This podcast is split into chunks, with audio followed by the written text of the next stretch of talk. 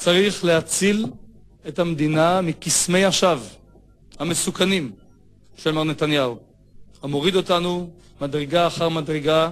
בכל שבוע אנחנו חושבים שהגענו לאחרונה, ולאחר מכן מתבדים. יש יותר נמוך.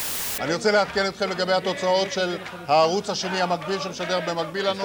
ברק 57%, ביבי 43%. כלומר, תוצאות מאוד דומות לתוצאות שלנו. דן מרידור, שמחת נקמה יש לך? חס וחלילה. קודם כל, אה, אם התוצאות האלה נכונות, וזאת הסתייגות שכולנו חייבים בה, אני חושב שהגענו לסוף של דרך מסוכנת של תעתועים שהמדינה הייתה בתוכה.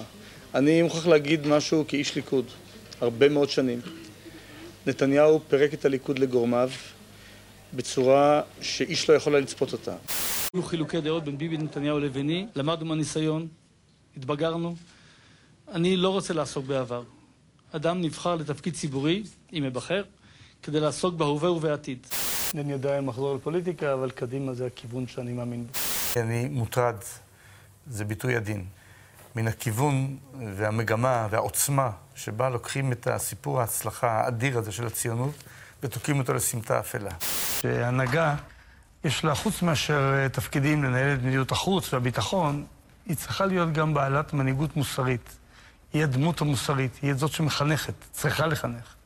כאשר המנהיגות לא מחנכת, אלא מלבה יצרים, או כאשר היא בצרה, היא תוקפת מערכת שלטון החוק, את בתי המשפט, את הפרקליטות, היועץ המשפטי לממשלה, את המשטרה, את רוני אלשיך באופן אישי, את מנדלבליט, זה סימן לפשיטת רגל, זה דבר חמור, מפני שיש אנשים שיכולים להאמין לדברים האלה. וזה יכול לערער את החישוקים היסודיים של החברה, וזה חמור.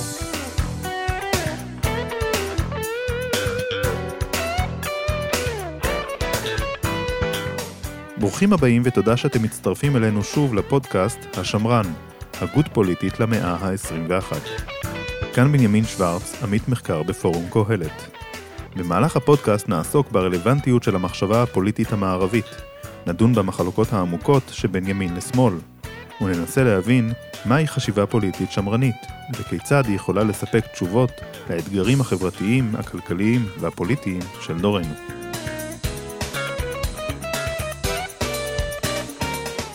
האורח שלנו היום, אפשר לומר אורח מיוחד. הוא לא מזהה עצמו כשמרן, הוא לא מזהה את עצמו כאיש ימין. אבל הוא היה מזכיר הממשלה של מנחם בגין ושל יצחק שמיר, שגם הם, לדעתו, לא היו ממש אנשי ימין. הוא נולד בשנת 1947 בירושלים, כיהן כחבר כנסת במשך 22 שנים. בממשלות בראשות יצחק שמיר, אריק שרון ובנימין נתניהו, הוא כיהן כשר המשפטים, שר האוצר, סגן ראש הממשלה והשר לענייני מודיעין. במהלך השנים הוא תמך לסירוגין במפלגת הליכוד ובמפלגות מרכז. בשנים שלאחר הפרישה הדרמטית של מנחם בגין מראשות הממשלה, הוא פגש את בגין כל יום שישי וצבר מאות רבות של שעות שיחה עמו. גבירותיי ורבותיי, דן מרידור. שלום דן וברוך הבא לפודקאסט השמרן, הגות פוליטית למאה ה-21. שלום רב. אני רק אגיד למאזינים שהשיחה שלנו מחולקת לשני פרקים. זהו הפרק הראשון, אתם מוזמנים להאזין לו. וגם לפרק הבא, שם תוכלו להאזין לחלק השני של השיחה שלנו. אני רוצה להתחיל בשאלה אישית על היחס אה, בינך ובין אביך אליהו מרידור. אה, זה יהיה כמובן אה, מבוא לקראת הדיון המשווה שאנחנו עושים בין פרקים שהיו בתחילת הדרך של המדינה והציונות, לבין מה שקורה עכשיו ויקרה בעתיד, בבחינת דע מאין באת או לאן אתה הולך. אז אביך היה מפקד האצ"ל בירושלים, הוא הוגלה על ידי הבריטים לאריתריאה. אה, עם הקמת המדינה הוא היה ממייסדי אה, חירות וחבר כנסת מטעמה בין השנים 1959 עד 1966. גיל סמסונוב כתב בספר שלו, הנסיכים, אני מצטט ששני המרידורים, כמו שני הבגינים, השפיעו מימי היטלר וצ'רצ'יל בשנות ה-40 ועד ימי פייסבוק. אמך, רעננה מרידור, פרופסור אמריטוס ללימודים קלאסיים באוניברסיטה העברית, אמרה בריאיון ב-1998 שדן העריץ את אבא שלו מהיום שנולד, והוא המשיך את דרכו של אביו. אז מהי בעצם הדרך הזו שאתה רואה עצמך מוביל כהמשך לאביך, ומתוך מסורת פוליטית אה, רוויזיוניסטית שהיא כמעט אה, בת מאה שנה? זו שאלה מקיפה הרבה מאוד שדות ורגשות, ואני לא חושב שאני אענה עליה במלואה, כי זה ייקח את הזמן כולו. אבי אה, נפטר בגיל צעיר, 52, ממחלה.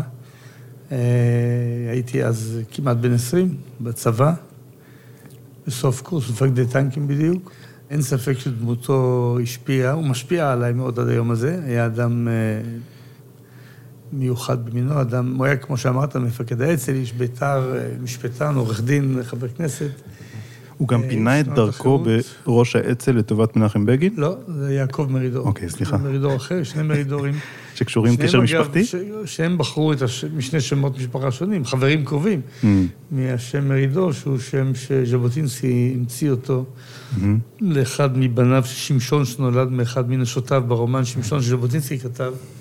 והשם הזה... השם הוא מעניין, הוא מרי, דור, דור של מרי, אבל אם תרצה אפשר לשוחח עליו, יש לו היסטוריה מרתקת לשם, אבל אני לא רוצה לעסוק בזה. אוקיי. אה, הוא היה איש מאוד משכיל, אה, דיבר, אני חושב, שבע, שמונה, אולי יותר שפות, וחי אה, את העולם העברי היהודי לחלוטין, וגם את העולם, תרבות אירופה לגווניה השונים, משם הוא בא.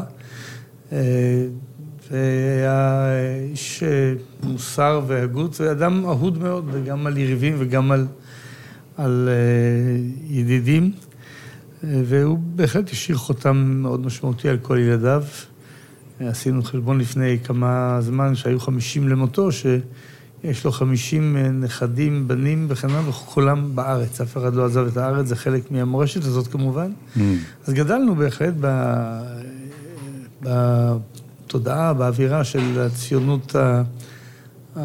הזאת, הציונות הרוויזיוניסטית, אם תרצה, של אה, מלחמת בית"ר והאצ"ל נגד השלטון הבריטי, ושל אה, דמוקרטיה וליברליות גמורה, כמו שז'בוטינסקי, בגין ואחרים אה, הטיפו לו. הוא זכה לעבוד עם ז'בוטינסקי קרוב באירופה, בפולניה, במקומות שלפני שעלה ארצה ב-36, וכמובן גם בתוך תנועת החירות אחר כך, אם כי בניגוד לכל מיני אגדות וסיפורים, אני לא הייתי אף פעם בביתו של בגין, והוא לדעתי לא היה בביתנו אולי פעם אחת או פעמיים שאני זוכר.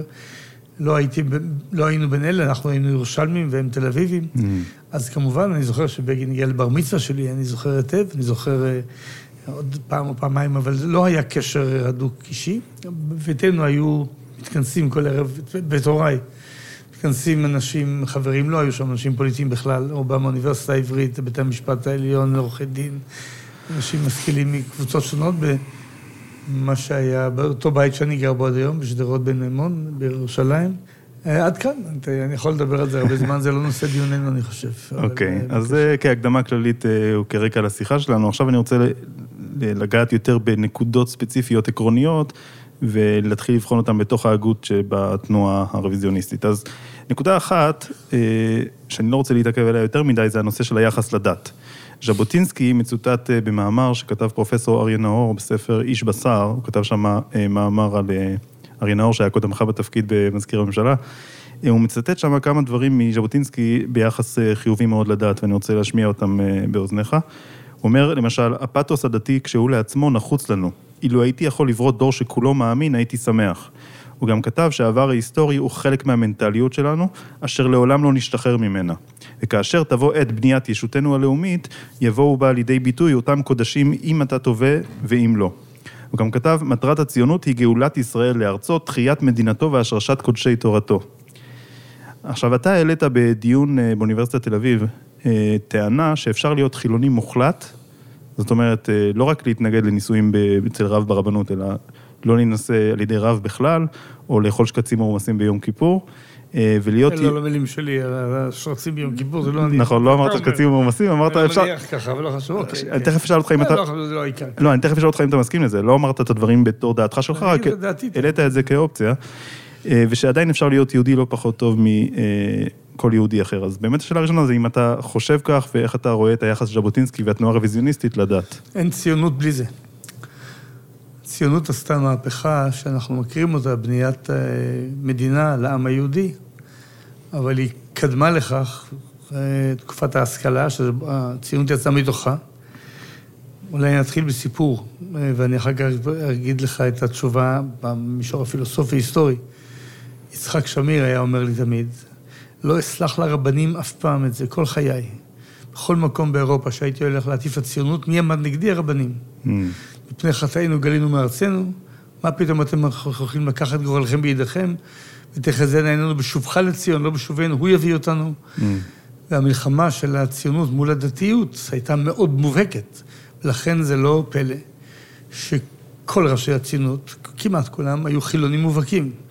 הרצל וויצמן וז'בוטינסקי ובן גוריון, אחד אחד כמעט. זה לא אומר שהם לא היו יהודים מלאים. עכשיו, זאת טענה שלא הייתה יכולה להישמע עד המאה ה-19. עד אותו מועד, אדם שעזב את הדת היהודית, עזב את העולם היהודי.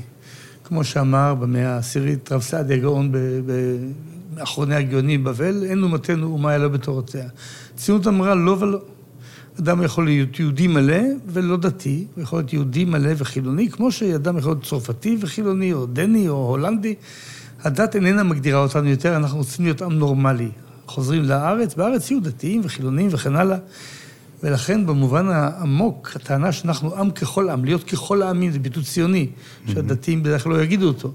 שאנחנו ככל העמים, שיש בנו גם כאלה וגם כאלה, והעובדה היא שכמעט כל מנהיגי הציונות, ורוב פעיליה, היו אה, לא דתיים, נקרא לזה כך. ויחד עם זה, חלק גדול מהמתנגדים לציונות בתוך העולם היהודי היו דווקא ממסד הרבני, שכמו שהתנגד להשכלה. Mm-hmm. היו יוצאים מן הכלל. המזרח הייתה תנועה קטנה יחסית לממסד הדתי. ממנה צמח וצמח אחר כך. לכן זה דבר יסודי, היסטורי. אה, הטענה ש... אה, שיש לנו זכות לארץ לא הייתה בעיני הרוויזיוניסטים ובעיני הרצל, לא טענה דתית בכלל. אנחנו פה, כמו שמגילת העצמאות, לא טענה דתית. היא אומרת, זה העם היהודי גדל בארץ הזאת, בנה בה, יצר בה, כתב בה את התנ"ך, מלאכיו, נביאיו, כולם היו פה, מפה הוא גורש, הוא חוזר לארצו. לא כי אלוהים אמר.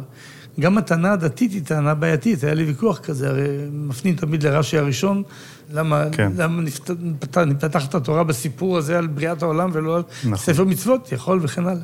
שהם אמרו אומות העולם, ניסים אתם וכן הלאה, ברצותה נתנה להם הם, נתנה להם הם, נתנה לנו. זה הטענה הכי מסוכנת. באמת שהוא, כשהלכנו לגולה, הוא נתן אותה מאיתנו. זאת אומרת, זה כאילו לא, בכלל לא, הבטחה לא שלנו. הזכות על הארץ קיימת גם כשהיינו בוורשה או במרוקו. המימוש של הזכות זה הציונות. לא תלויה בהיותך דתי או לא דתי, תלויה בטענה הגדולה, אנחנו עם, ככל העמים. Mm-hmm. מגיעה הגדרה עצמית לעם, לא לדת. אין דת שמגיעה להגדרה עצמית. אולי הוותיקן זה דוגמה אזוטרית. ואנחנו, מפני שאנחנו עם, אה, מגיעה לנו מדינה, הנשיא ווילסון, 14 נקודות, הגדרה עצמית לאומית, ואנחנו תובעים את זכותנו כעם, שההיסטוריה שלו בארץ ישראל וכן הלאה וכן הלאה. זאת לא אומרת שהדת איננה משפיעה מאוד, כמו שאתה לא יכול לתאר לעצמך באמת רוסי שהוא לא פרבוסלבי או מעט מאוד, או צרפתי שהוא לא קתולי, יש קשר. אין אדם יהודי בלאומו שהוא בן דת הנוצרית. זה לא דבר רגיל, אני לא מתעלם מזה. Mm-hmm. ואני בעצמי מקיים חלק גדול מהמנהגים והמסורות, אבל לא כמצווה, אלא כמסורת, כמורשת, כתרבות שהיא תרבותי. לכן, במובן זה, אני חושב שמהפכה הייתה ברורה. אצל ז'בוטינסקי, אתה לוקח את הציטוטים שאריה הביא, אריה נאור הביא, והם כולם אמת, ואריה איש הגון ואמין ורציני, והוא חבר טוב שלי, אבל זה באמת ציטוט מאוד מאוד אה, לא מאפיין. ז'בוטינסקי, אתן לך דוגמה, מה דעתו על כפייה דתית. Mm-hmm. הוא אומר במקום מסוים, כשהוא רוצה להילחם נגד הציונות הסוציאליסטית, שאומרת צריך להיות גם וגם, אומר אי אפשר, צריך רק דבר אחד, מדינה. כל השאר לא חשוב לי, שאדם יהיה סוציאליסט, שיהיה קפיטליסט, שיהיה כל מה שיהיה, אבל מדינה זה הכל, אם לא נתרכז לעניין המדינה, אז לא תהיה מדינה. Mm-hmm. אחר כך אפשר לריב. הוא אומר, למשל, אם יגידו לי שיש מדינה בתנאי שלא נדבר עברית, בעיניי זה נורא. אני אומר בכל זאת, מדינה. אם יגידו לי מדינה שצריך לאכול בה גפילטע פיש, זאת אומרת, כפייה דתית, אני אגיד בסדר, ואני אשאיר צוואה לבן שלי, כך הוא כותב. כתוב עליה לפתוח חמש שנים אחרי מותי, ואני חושב תעשו מהפכה.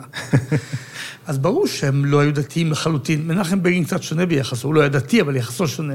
ז'בוטינסקי היה באופן מובהק בין התרבות המשכילה הלא דתית, החילונית. כשאתה אומר שבגין לא היה דתי, למה אתה מתכוון? לא היה, הוא לא שומר מצוות. אולי הוא לא שמר את השבת כן, לא, לא. כהלכתה, אבל הוא היה אדם עם רגש דתי חזק. אני לא יודע, לא רליגיוזי, מה שנקרא. אם אני לא רוצה להגדיר איך דתי או לא דתי. דתי במובן שהוא שומר מצוות. יכולת, נניח, אתה לא היית, אני לא יודע אם היית בא אליו בשבת, והוא היה מבקש ממך להדליק אור, אם היית מדליק, הוא היה מדליק את האור. אבל יש הבדל בעניין הזה בין בגין לז'בוטינסקי. נכון, לז'בוטינסקי לא הכרתי, אבל אני יודע עליו, ובגין היה, היה לו יחס מאוד אה, עמוק, חיובי, אמיתי, לא רק פוליטי, לא בגלל... כן. אה, למסורת היהודית, לדת היהודית. עדיין הוא אה, לא הסכים, כמו שמפד"ל לא הסכימה, לקבל הוראות מרבנים, זה השתנה היום. להבדיל מאגודה המפד"ל, אף פעם לא יכול לקבל הוראות מרבנים, זה היה מפד"ל לפני חרד"ל ולפני אגודה, אבל לבגין היחס מאוד חיובי. לדת אני רוצה להגיד, יש פה גם תהליך היסטורי מעניין, mm-hmm. שזה, אני זוכר על עצמי את זה. כשהייתי ילד, למדנו לכיתה ח', ט', את מנדלה מוכר ספרים, קראנו את משרות בימין השלישי, בבית ספר בירושלים, בגימנסיה. התיאור של הגולה שבו מזעזע, הניוון היהודי בגולה, ממש מזעזע. וזה חלק, אני מוסיף רק משלילת הגולה, שהציונות הייתה שלילת הגולה. הגולה וההסתפקות בקיום מצוות ולא עם בריא, היה דבר בזוי בינינו. אני זוכר שבאתי הביתה ואמרתי, זה נראה לי לא נכון. כל זה היה צריך לשלול את הגולה, הגולה היא מארה. אבל עכשיו הם נהרגו כולם. מה אנחנו נמשיך לדבר על הדברים הנוראים שהיו שם? באמת, אני חושב שחלק מהיחס לכל היהדות שהושמדה, שנחרבה, שחלקה, לא הגדול, אבל חלקה משמעותי היה דתי, וגם אפילו מה שקוראים היום חרדי, הונגריה, במקומות אחרים, צריך להשתנות. אתה לא בא יותר לבקר את מי שנטבח, שהציונות לא הצליחה להציל אותו, כי היא לא קמה בזמן. אה, ולכן היחס לדת היום הוא קצת שונה. במישור האידיאולוגי-פילוסופי, אני לא רוצה להיכנס לזה עכשיו, תיאולוגיה, מה זה דת? האם כן. זה קיום מצוות, ליבוביץ' וכן הלאה, הרמב"ם, או שזה אמונה ויחס אה, חסידי של... או, או, או כדברי הגר"א, מה שהוא חשב על החסידות. אני לא רוצה להיכנס לזה, זה סיפור מסובך, מורכב, אבל כל ההתפתחות המדע והתרבות והטכנולוגיה באירופה, שמשם 90 אחוז מהיהודים הגיעו, היו שם 90 אחוז מהיהודים עד המאה ה-19, mm-hmm. היה תוך מלחמה בכנסייה, בייסורים שלה ובדת והפתיחה שלהם. זה גם הגיע לעולם היהודי. אבל בעולם היהודי הדת הייתה השומרת הנאמנה של העם. כן. כלומר, לא נכון להגיד את זה, חלק גדול הלך לשמד ונעלם. אלה שנשמרו, נשמרו בזכות המסגרת הדתית. המסגרת הדתית, שהייתה אותה מסגרת עוד קרובה לה גם בתימן וגם בוורשה. כן. זה נכון, אבל מרגע שקמה הציונות, משהו עמוק התהפך פה. ולכן השאלה הזאת של הציונות הדתית, או של המזרחי, הפועל המזרחי, להבדיל מאגודת ישראל, שהיו תמיד נגד הציונות, הייתה באמת אה, שילוב מעניין שניסו לבנות בו גם שילוב של תורה ועבודה, או תורה mm-hmm. ודרך ארץ, כמו שאמרו, וגם שילוב של מודרנה עם דת. Mm-hmm. האם זה הצליח או שהיום זה מתפרק, זו שאלה טובה, לאן זה הולך היום, אני לא נכנס לזה עכשיו. אבל אתה מדבר על תנועה רוויזיוניסטית, היו בה תמיד, היה ביחס אה, טוב לדת, גם במובן האמיתי וגם במובן הפוליטי. היו בריתות אה, אה, עם אנשים דתיים, בתור הרבה אנשים מסורתיים. Mm-hmm. גם יהודי המזרח, מה שקוראים מזרח, לא מזרח זה מערב, מרוקו זה לא בדיוק מזרח, אבל מה שקוראים יהודי ארצות ערב נקרא לזה. כן. הם לא עברו את המהפכה החילונית וההשכלה, הם, הם הגיעו לציונות כמימוש החזון הנביאים פחות או יותר. ולכן הקשר איתם, השפה היהודית שבגין דיבר אותה, הייתה מאוד מאוד אה, אמיתית, הקשר הזה היה אמיתי. כן. אז יש, יש, אה, בגין היה פותח נאומים על כבוד הרבנים הראשיים, תמיד היה יחס מאוד כבוד. הוא לא היה איש דתי. Mm-hmm. אני לא רוצה לספר אנקדוטות, כי זה לא בעיניי יפה, בכלל לא היה איש דתי, אבל בהחלט היה לו יחס של כבוד למסורת היהודית, לדת שהעם היהודי mm-hmm. החזיק בה הרבה שנים. עכשיו אני רוצה לעבור מהשאלה של הדת לנושא של דמוקרטיה, שנדמה שהוא מפלג את החברה הישראלית וגם את החברה המערבית, בשאלה מהי דמוקרטיה, והוויכוחים בנושאים האלה ידועים. אני רק רוצה להתחיל, כיוון שהתחלנו כבר עם בגין. בגין אה, מתואר על ידי הרבה אנשים, אבל בעיקר על ידי אנשים כמוך, אנשים שנמנים אה, על עשייה שאתה ממוביליה, אם אפשר לקרוא לזה ככה, מתואר כדמוקרט גדול. אבל אני רוצה שנייה לחזור אחורה בזמן לשנת 1952.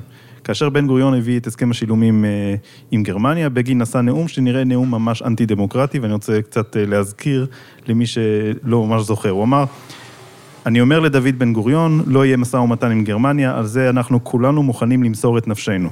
ייהרג ובל יעבור. כאשר יריתם בי בתותח, נתתי את הפקודה לא. היום אתן את הפקודה כן. אמנם לא תדעו רחמים עלינו, אך זאת הפעם לא נדע רחמים גם כלפיכם. זאת תהיה מלחמה לחיים או למוות. אותנו לא תכריעו, כי אין כוח בעולם שיכריע את חיילי האצ"ל. כאשר אנו אומרים שניתן את הנפש, ניתנה בכל מחיר, גם אם נגזר עליי למות, או חירות או מוות. אין נסיגה. אם יהיה צורך, אחדש את המלחמה, מלחמה קשה של שנים, ושוב ניפרד מילדינו ומשפחותינו. לאן הלכה הדמוקרטיה? אני מאוד מקווה שבדוקטורט שלך אתה לא עושה ככה. זה יהיה דוקטורט שאני מניח לא, לא יקבל את האישור. הציטוטים אה, אה, מדויקים. לא, כן, זה נכון, אפשר לקחת... האם זאת לא נקודה שבה בגין שבר את הכללים הדמוקרטיים? אפשר לומר שלא היה דמוקרט גדול מבגין בפוליטיקה הישראלית, גם במובן הכי עמוק לפני המדינה. הציונות שלו היא ציונות דמוקרטית, לא אחרת, לא דתית בוודאי. אני אסביר תכף את הדבר הזה. והוא היה מגן גדול של הדמוקרטיה, בעיקר של ערכיה, השוויון והמוסדותיה, בית המשפט העליון במוסד. בראש כולם. היה מקרה השילומים בתחילת המדינה, 52-3, שבאמת היה שבר נורא מבחינה, אני לא זוכר את זה, הייתי ילד קטן, רגשית, מוסרית, היסטורית, אחרי השואה, ובאמת היו שם דברים מאוד חריפים. והיו ביטויים שאם אתה לוקח אותם, אתה עושה, אתה עושה קריקטורה לבגין. זה לא בגין, זה הפוך. בטח שבגין אמר, אני לא, לא הייתי, אבל אני מניח שהציטוט מדויק. ציטטתי ופסחתי על חלקים מהנאום, לא ציטטתי את כל הנאום. אני לא מתווכח, אני מניח שהציטוט נכון, אני לא מתווכח. אבל נניח שבגין נאם בחייו 30 אלף נאומים, 40 אלף נאומים. אז אם, 20, אם זה 30 אלף, 29,999 הם אחרים, ואתה לוקח את זה... לא, זה ברור לחלוטין, לא, אין לי שום לא, טענה אחרת, אני רק שואל מה קרה שם. המקרה של השילומים באמת היה מקרה חריג קיצוני מאוד, של שבר נפשי, מוסרי, גדול ממדרגה ראשונה. שבגין, אגב, לא רק הוא, גם מפ"ם ואחרים לחמו נגד השילומים, הדתיים כמובן לא, מפד"ל הייתה בצד המפא"י, אבל אה, אה, זה, זה לא מאפיין לחלוטין את אה, פעולתו, תורתו, הטפתו. אם רוצים לייחס לאדם אחד, זה תמיד מטעה, את החינוך לדמוקרטיה, את הפיכתנו למדינה דמוקרטית. בתוך הפוליטיקאים, אני לא מדבר עכשיו על מקומות אחרים, אין אחד יותר מבגין שלימד את האנשים שלא באו מדמוקרטיה, רק פתק הבוחר, לכבד את החלטת הרוב, לכבד את בית המשפט, לכבד את זכויות האדם, לא להעלות על הדעת שיכולה להיות ציונות שבה ערבים לא מצביעים, נגד ממשל צבאי, נגד עינויים. זה אה, אה, לא דמוקרטיה, דמוקרטיה ליברלית לעילא ולעילא. אין אחד שמגיע, אני אספר לכם אם תרצה פרטים על זה, לרמה של בגין. אז נכון שבזמן משבר השילומים בנאום כנראה מאוד לוהט וכואב, והוא אמר כמה דברים שאני מניח שלא, לא מניח, בטוח לא מאפיינים את דרכו במשך עשרות שנים שהוא היה בזירה הפוליטית הישראלית. כמו שהזכרתי בתחילת הדברים, אתה טוען שבגין מעולם לא כינה את עצמו כאיש ימין. גם אפילו על יצחק שמיר אתה אומר שהתיוג הזה לא היה מקובל, וגם לך הוא לא מקובל, אז אתה יכול להסביר בעצם מה, מה קורה פה? זה טעות, אה, בטעות אנחנו חושבים שהימין לא, ניצח ב-77? לא טעות, זה שקר. תשאל את בגין, הוא היה אומר לך, אני אומר תמיד, אני לא ימין. אה, תראה, קח את העיתונים של התקופה ההיא, תיקח את הכתבים, את הנאומים, את כתבי דברי הכנסת. יש הרי אה, אלפים, עשרות אלפים פיסות נייר, או היום זה ביטים של מחשב, שאתה רואה את כל מה שהאנשים האלה אמרו, זה לא אני טוען. כן. המילה אתה טוען זה כמו שאתה טוען שאתה עושה פודקאסט. אני לא יודע, אולי לא. זה אמת, אין פה עניין של, של אמת אלטרנטיבית, כמו שהיום mm-hmm. בונים בעולם, בעולם הרלטיבי. בגין תמיד אמר, דבר שהיה ברור, אני לא ימין. איש לא, בתנועת תחרות לא כינוי תנועת תחרות ימין, אף פעם לא. הוא כן תקף את השמאל, חד משמעית. Mm-hmm. תמיד הוא אומר, אני, אני ימין, אני שייך להון הגדול, אני תוקף את בית המשפט, אני נגד זכויות אדם, אני ימין. אנחנו ימין. זה, אני שמעתי בלי סוף פעמים, זה לא... אני מניח שגם כתוב הרבה מקומות, אני לא אביא לך עכשיו, לא. כן, כן. איש לא, תראה את העיתונים, אם מישהו דיבר, אם תראה, נניח, תפתח את העיתונים בשנת 1977. מהפך. Mm-hmm. אני זוכר את זה כמו היום. תקרא את, את העיתונים, את דבר, את אל המרחב, את, את, אה, על המשמר, עיתוני, עיתוני השמאל. תקרא מה שאתה רוצה, תקרא את מעריב, הארץ, האם מישהו כתב שהימין ניצח? אף אחד לא כתב. עד שבאו אה, קהלת ומידות והמפד"ל של היום, מה שגם מפד"ל, והפכו אותה לימין. זה לא היה ימין. בעיני, אני מדבר על ביטוי, לא על עמדות, על העמדות. מה זה ימין? Mm-hmm. מה זה שמאל?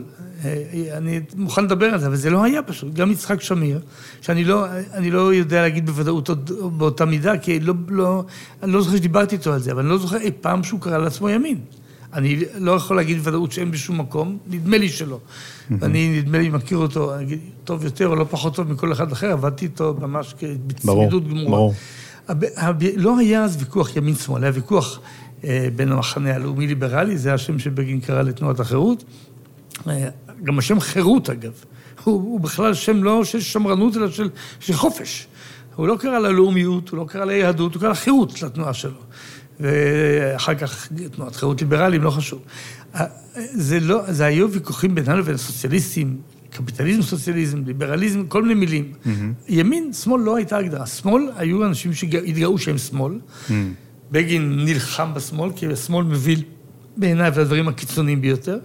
צריך לומר, עכשיו, בלי התרכזות על מילים, המילים, הביטויים האלה לא אומרים הרבה, אבל הם אומרים הרבה אמוציונלית. כן. למה הם לא אומרים הרבה? לא אומרים הרבה שבשמאל יש גם סטלין וגם יגאל אלון. אני אתן דוגמאות. יגאל אלון היה ודאי ציוני בכל ליבו, מפקד הפלמ"ח, והוא הגדיר את עצמו כאיש שמאל, אחדות העבודה, גלילי, על בן גוריון, פועלי ציון שמאל. ויש גם מנוול כמו סטלין, רוצח אנשים וזה, אז, יש, אז שמאל, ימין, יש הנשיא רייגן וגויה תאצ'ר ועד היטלר, אז אני חס וחלילה לא להזכיר שמות ביחד. מה, מה אתה אומר בימין ושמאל? האם זה עניין חברתי? אז ברור שבגין, תנועת החירות, ייצגה כבר את העניים, לא את, ה, לא את העשירים בדרך כלל, זה ככה קרה במשך הזמן. אה, לא צריך להסביר את זה. המדיניות שלה הייתה במשטר חופשי, לא משטר מכוון. כן. מה זה ימין? יש ימין שרוצה כלכלה חופשית לגמרי לספר צרפתי, ויש ימין של מוסוליני שרוצה הכוונה של הכלכלה.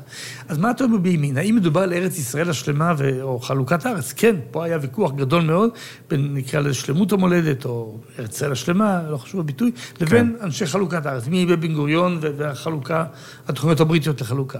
אבל זה לא ימין ושמאל, זה לא קשור לימין ושמאל. נגד החלוקה היה ברל כצנלסון, שהיה איש שמאל בהגדרתו. לכן הביטויים האלה הם מבלבלים ומטעים. למה משתמשים בהם? מתי הם באו לעולם? בישראל. בהקשר הישראלי. אני חושב בעשר, עשרים שנה האחרונות, אבל לא, לא חקרתי את זה. אתה תבדוק, אני לא רוצה להגיד תשובה מוסמכת. אוקיי. אני לא זוכר, אני לא זוכר שמאל כן, ימין, הזיהוי החירות והליכוד כימין, אולי הקומוניסטים קראו להם ימין, אבל לא כך דיבור, לא כך דובר, לפי דעתי לא. תבדוק, אם טעיתי אז תתקן אותי. אני אה, לא... על בגין אני יודע בוודאות, דיברתי איתו על זה הרבה, הוא דיבר על זה הרבה, זה לא... הייתה לו סיבה להתנגד לחשיבה ש... בוודאי, כי הוא יודע מה זה ימין, הוא יודע מה עשה הימין בהיסטוריה, זה זוועות הימין בעולם בהיסטוריה.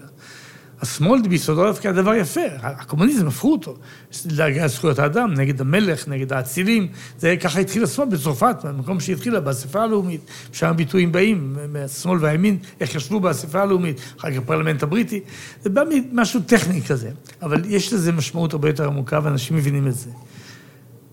גם בשפה העברית, גם בשפות אחרות, ימין, באנגלית right, רשט בגרמנית, דרועה בצרפתית, זה גם ימין וגם צודק. ימין השם עושה חי, לא שמאל השם עושה חי, לא, נכון? ימין זה משהו יפה. שמאל זה אחד לשמותיו של השטן. אז יש פה איזה משהו עמוק, שאתה אומר שמאל למישהו, אתה מביא אותו עד השטן מהר מאוד. במונחים קבליים, תראה את שמאל כאחד משמות השטן. וימין זה, זה אה, לימינך, נעמוד לימינך, לא לשמאלך, לתמוך. אז יש פה איזו אמירה שהיא לא מתארת אה, דרך אידיאולוגית, על ארץ ישראל, או על כלכלה, או על משפט, או על חברה, אבל אמוציונלית, אני רוצה להיות עם הצודקים, עם הימין. Mm-hmm. לכן משתמשים בזה, זה שימוש, הוא עושה עבודה לא רעה כנראה לאנשים. אני מפחד ממנו, כי אני יודע מה הימין עשה, חלקו, חלקו, אני, דברים שאני מאמין בהם. אבל הביטוי ימין מכריח אותי להסתייג תכף. ימין אבל לא זה, אבל זה גם שמאל. גם אני לא, שאני לא שמאל. אני לא קומוניסט ולא סוציאליסט ולא דברים אחרים. לכן התיוגים האלה הם מאוד נוחים לעיתונות ולרמה השטחית שבה מתנהל הדיון הציבורי. הם לא אומרים הרבה באמת, mm-hmm. אבל הם מאוד משפיעים אמוציונלית. אז הזכרת באמת את הפלגנות ואת החשש מהסתה, ופה זה מביא אותי ל... תסלח לי שאני מביא לך עוד פעם. אה, הבנתי כבר את הדרך, כן, אוקיי. אני אומר, לא, תביא, אני אענה על כל דבר, אני לא בורח מכלום, אבל באמת... כעיתונאי, אתה עושה את העבודה נגד עיתונאי קצת, זה בסדר לקחת את הדברים האלה. כחוקר, כלומר, כמי ששואף לאמת, לא, זה, האמת החצי אמת או השמינית אמת הזאת יותר גרועה מההפך, כי היא מתארת תמונה לא נכונה. לא נכונה, כי אני, דברים שאני יודע, אני יכול לומר לך בוודאות, okay, אוקיי, אז, אז... אבל אני לא בורח לדבר, okay. אני אענה לך. אוקיי. Okay. תראה, ב-1981, כפי שאתה יודע היטב, הרבה יותר טובים ממני. אני יודע את זה כהיסטוריה, אתה יודע את זה כחוויות לא, שחווית. לא, 81 הייתי עוד איזה אדם, כן, אדם פרטי, עורך דין בירושלים, חבר מרכז חירות, פעיל, אבל לא הייתי בממשלה עדיין. כן. כן. אה, אז אתה יודע היטב מה היו הנאומים של אה, מנחם בגין ב-1981. כן, ודאי, בכיכר, פייסטן ברזני וכן הלאה, כן. לא, לא, אני שואל כבר שאלה אחרת. ברמה העקרונית של הפלגנות, והחשש ל, ל, ליצירת פילוג וקרע בעם. כן. למשל, היה את הסיפור של, בדיוק באותן בחירות, של ההחלטה על הפצצת הכור הגרעיני בעיראק. כן. ושמעון פרס האשים את בגין בניצול ציני של המבצע הזה, לצ... שנייה אחת, לצ... שנייה אחת, הוא ניצל את המבצע הזה לצורך ההצלחה בבחירות, ובגין אומר שבעולם, בכל עיתוני העולם, בצרפת, בארצות הברית, באנגליה, תוקפים את ישראל ומשתמשים במה? בדברים של שמעון פרס, והוא מתאר אותו ממש כאדם שמשתף אינטרסים עם אה, כוחות זרים. אז מה... איך אתה רואה את הדברים האלה? אני מציע שנעצור רגע ונקשיב לנאום של בגין ב-1981 כפי ששודר בטלוויזיה. אמש במקום הזה היו הרבה דגלים אדומים.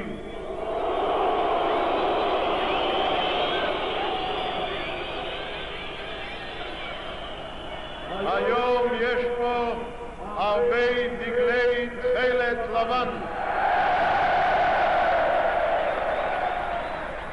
זהו ההבדל המוסרי, ההיסטורי, האידיאולוגי, בינינו לבין המערך הסוציאליסטי. הם עדיין לא למדו מה מסמל הדגל האדום בתקופתנו.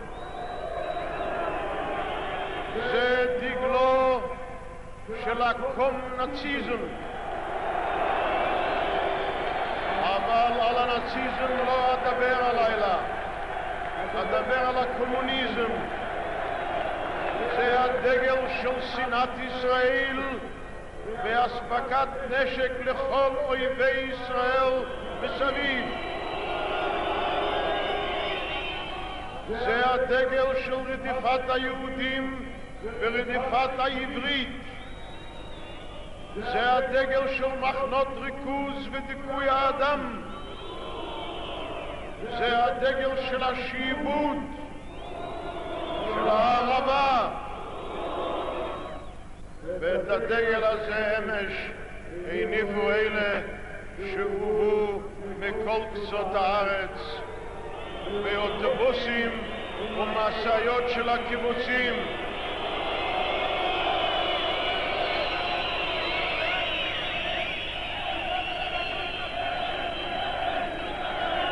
פרשת הצ'חצ'חים הספיקה לעשות לה כנפיים במהירות הבזק ברחבי ישראל. אומרים שהיא עלתה למערך כמה מנדטים טובים. ולפני מאה אלף אנשים אומר את הדברים הבאים: הצ'חצ'חים הם במצודת זאב, הם בקושי ש"גים. כאן, זאת אומרת אמש, נמצאים החיילים ומפקדי היחידות הקרביות.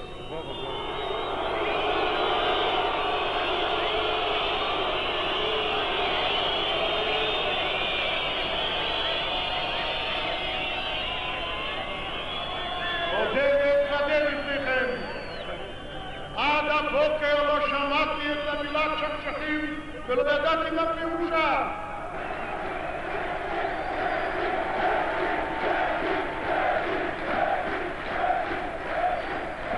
אבל שימו, כאשר אותו, מה שמו, דודו טופס, אמר את האיוולת, את דברי ההבל ורעות הרוח שלו, כל הקהל שעמד אמש פה, הריע!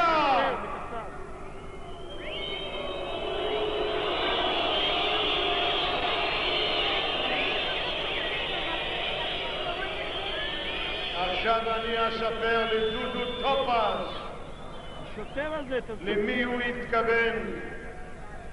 בני עדות המזרח שלנו היו לוחמים גיבורים, גם במחתרת. פיינשטיין היה ממוצא אירופאי, איך קוראים לו? אשכנזי. משה ברזני היה ספרדי מעיראק. בלילה, לאחר שנידונו למוות, והיו צריכים בבוקר בבוקר להוליך אותם אל התלייה, והרב התעקש לומר שהוא יבוא להוביל אותם, והם לא רצו לפגוע ברב, הם לקחו בין ליבותיהם רימון יד, לחצו, אשכנזי, עיראקי, יהודים, אחים, לוחמים! כעת נחזור לשיחה עם דן מרידור.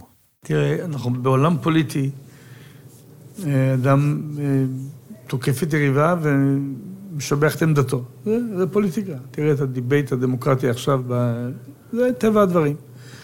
אה, לפעמים זה נעשה בטון חריף, לפעמים חריף מדי, לפעמים פחות, אבל זה, זה טבעו של ויכוח. מחלוקת לשם שמיים סופה להתקיים, אז זה מחלוקת. לפעמים יש דברים שאני לא אוהב אותם, אני לא מדבר כך, אחרי כן מדבר כך. אבל היות, אם אתה יוצא מהציטוט והולך למחקר ההיסטורי, אם אפשר לומר כך היום, אני עוד פעם חושב שאין הרבה אנשים בישראל שהביאו לאחדות יותר מבגין. ואני יכול להדגים לך את זה בהרבה דברים. למשל? למשל, למשל, כשהוא מגיע לשלטון, ב-77' הוא אומר לא לנגוע בשום אדם עובד מדינה שבגלל השקפותיו המפאיניקיות. לא נפטר שום אדם בגלל מעבודתו. להבדיל ממה שעשו קודם. כן. לא נקבל, ויש לי מכתב שלו, שהוא אומר למישהו, אני מצטט אולי לא מילה במילה, אבל מישהו פנה אליו, אני הכרתי, יהודי ירושלמי, שהכיר אותו מזמן, הגענו לשלטון, עכשיו צריך למלא את השלטון באנשים שלנו, שיעשו מה שאנחנו רוצים, והוא עונה לו בערך כהאי לישנא, לא אפטר שום אדם בגלל השקפתו הפוליטית או השתייכותו המפלגתית, ולא אמנה שום אדם בגלל זה בלבד או משהו כזה.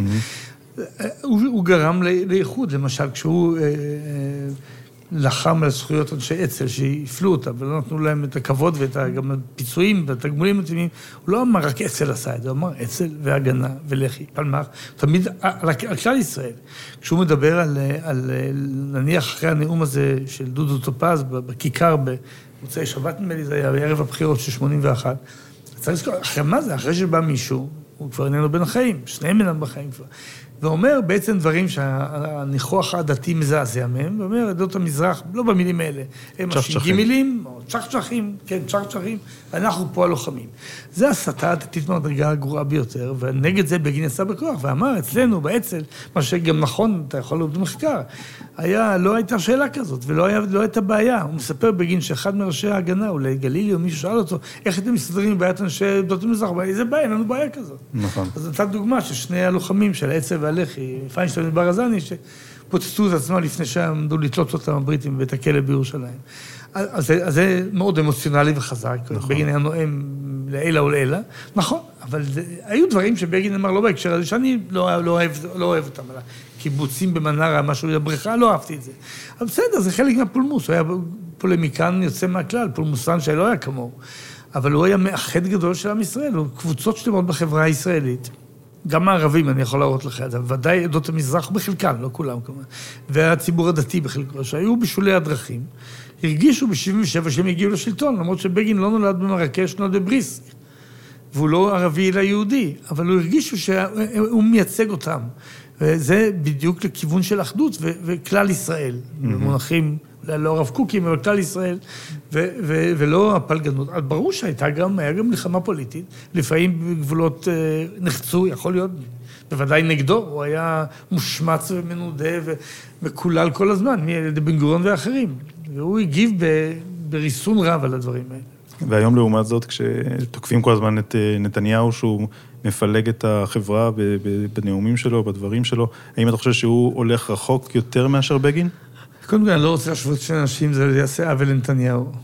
זה בכלל לא... נתניהו הוא איש פוליטי שהצליח מאוד בפוליטיקה, אבל זה לא באותו סדר גודל, לא באותה ליגה. ובגין זה בעיניי דמות היסטורית, מה שהוא עשה דברים היסטוריים, הוא לא היה...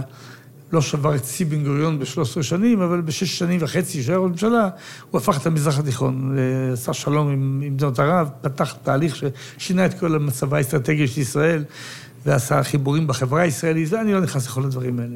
באמת, אה, אז אני לא רוצה לפגוע בביבי על ידי שאני אשווה אותו לבגין, כי ביבי, גם אם הוא יהיה עוד שנים בשלטון, לא מגיע לשום דבר קרוב לבגין. אז זה לא השאלה.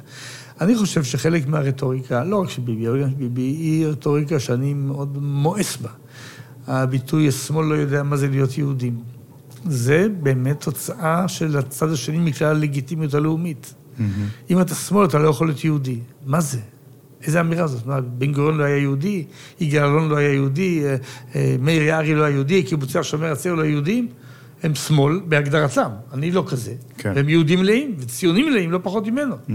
אז כשאתה מוציא מישהו מה, מהוויכוח הלגיטימי, זה צריך להיות באמת מוצדק, זה לחלוטין לא מוצדק כאן, זה יוצר באמת תחושה של אה, לנו אתה או לצרינו, ולא משהו בתוך העם.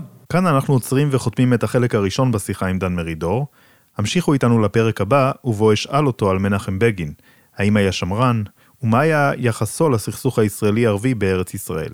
בפרק הבא אנחנו גם נגלה את התשובה לשאלה, את מי לקח דן מרידור בטרמפ באוטו כמה ימים לפני שנפגשנו, וגם אשאל אותו, מדוע לא פרש מהליכוד כשיצחק שמיר ניסה לטייח את פרשת קו 300. הנה אנחנו ממשיכים.